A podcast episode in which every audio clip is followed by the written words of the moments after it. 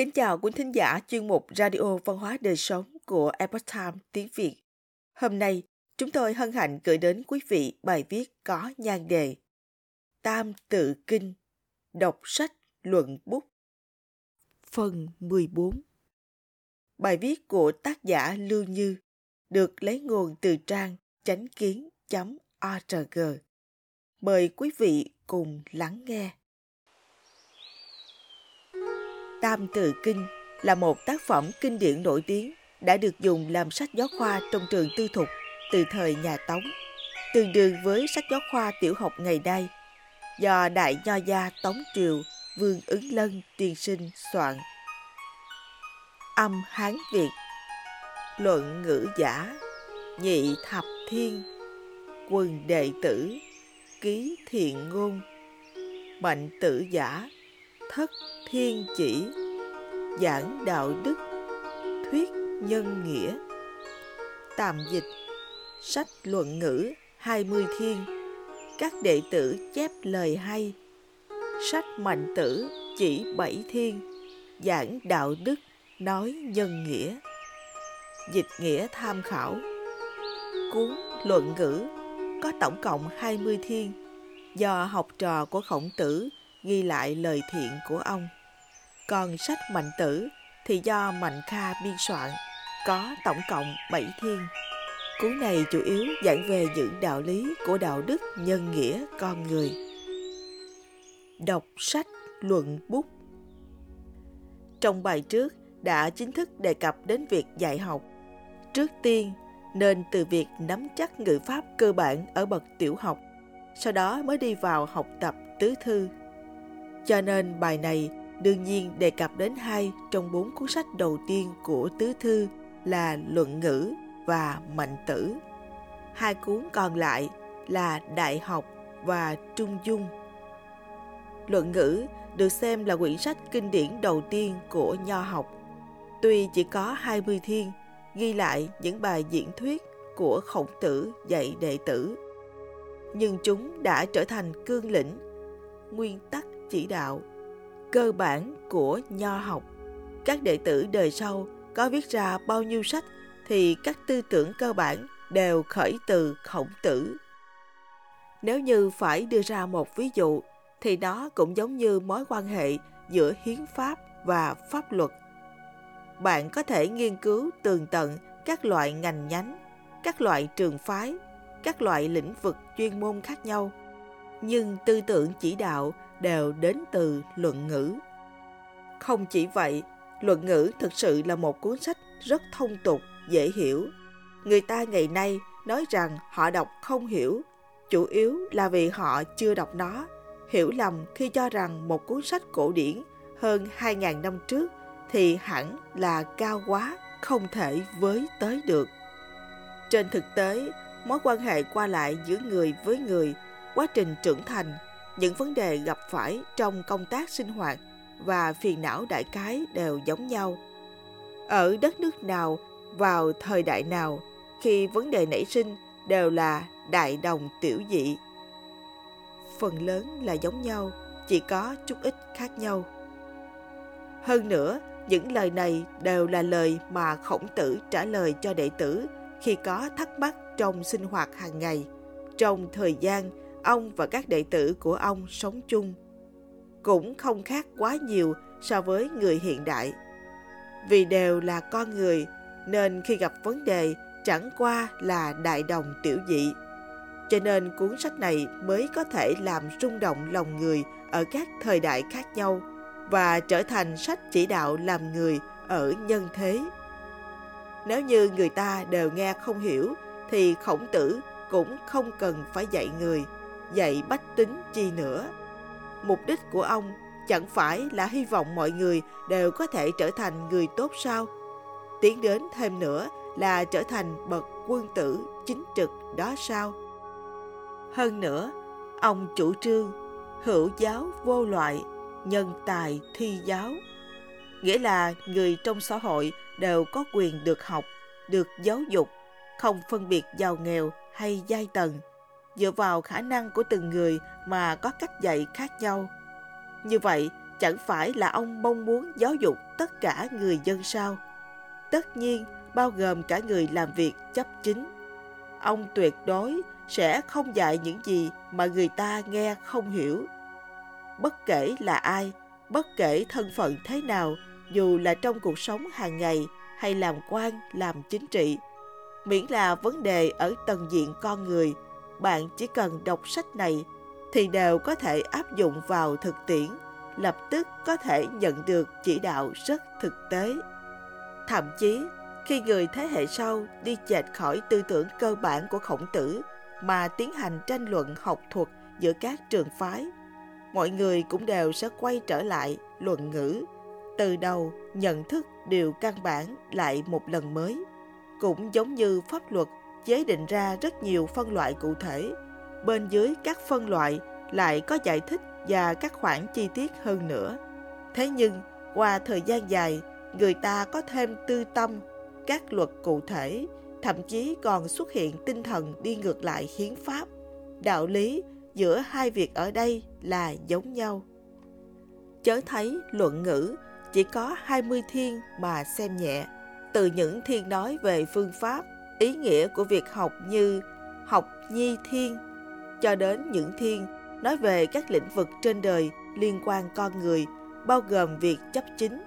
Ví dụ, vì chính thiên, chỉ cần là giáo đạo về phương diện làm người thì hầu như đều có đề cập và liên quan. Ở Nhật Bản, với nền kinh tế chủ nghĩa tư bản cận đại cả trăm năm, giá trị quan về luân lý nghề nghiệp chú trọng tính nghĩa đều được hoàn thiện dưới sự chỉ đạo của nho học, nhất là luận ngữ. Cha đẻ của chủ nghĩa tư bản Nhật Bản, Shibusawa Eiichi, nhà tư bản khổng lồ lập nên 500 công ty, đã vận dụng luận ngữ trong suốt cuộc đời mình. Từng câu, từng chữ đều có thể sử dụng trực tiếp vào kinh doanh và cuộc sống. Vì vậy, các bậc quân vương xưa đều xem trọng luận ngữ, dùng làm chỉ đạo trong chính trị, quyết không thể nói. Các bậc đế vương xưa dùng nho học chỉ để trị quốc thì nho học là lễ giáo phong kiến. Còn các nhà tư bản Nhật Bản dùng nho học để chỉ đạo thương nghiệp thì là lễ giáo tư bản. Chỉ có thể nói rằng những người khác nhau đều có thể vận dụng trí tuệ của luận ngữ để chỉ đạo cuộc sống và sự nghiệp của mình. Ai dùng, người đó được hưởng lợi. Luận ngữ chính là giảng về đạo lý làm người dễ hiểu và phổ thông nhất. Vì sự phê phán của Trung Cộng mấy chục năm qua, cho nên rất nhiều người cho rằng nho học là cái gọi là lễ giáo phong kiến. Ngay cả đọc cũng chưa từng đọc qua. Điều này thật đáng buồn. Từ bỏ truyền thống cũng đồng nghĩa với việc đánh mất tâm hồn và trí tuệ đáng tự hào của chính mình. Nho học cũng được gọi là đạo của khổng mạnh. Do vậy, sau luận ngữ chính là lời dạy của mạnh tử.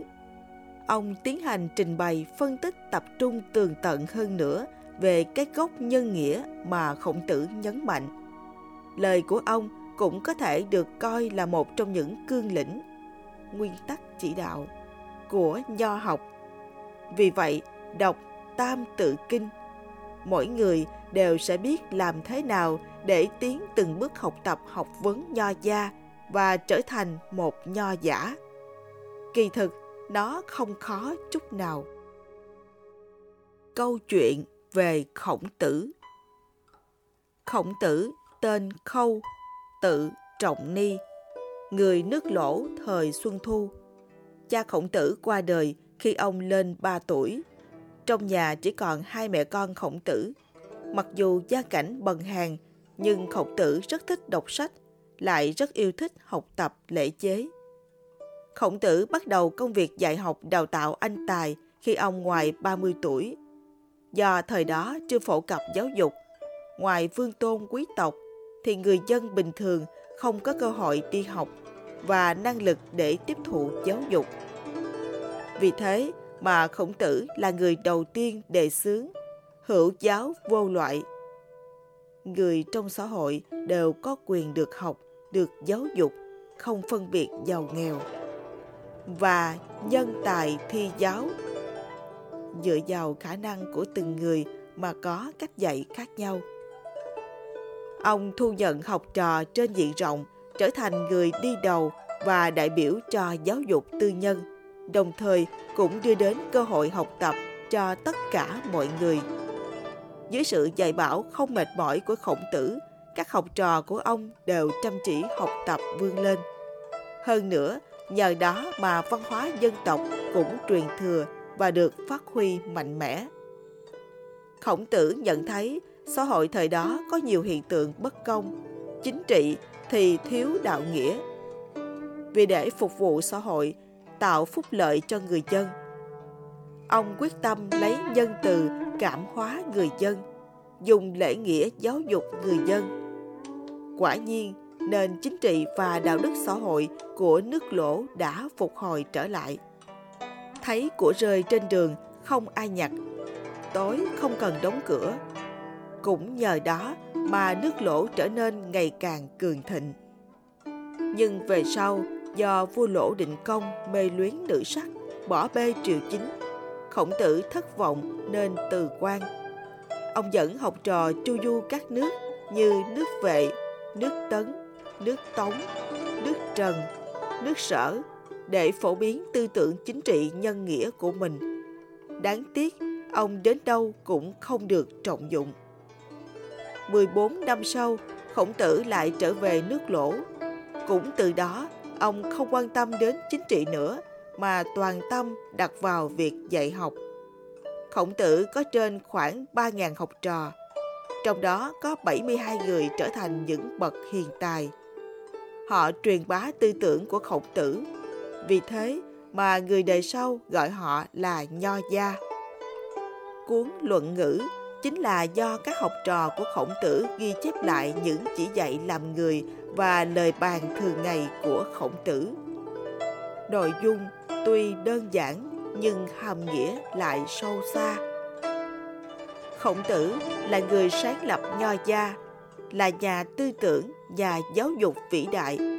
Ông được người đời sau tôn xưng là vạn thế sư biểu, bậc thầy của muôn đời và chí thánh tiên sư. Vị thầy sống ở đời trước và đã đạt đến bậc thánh.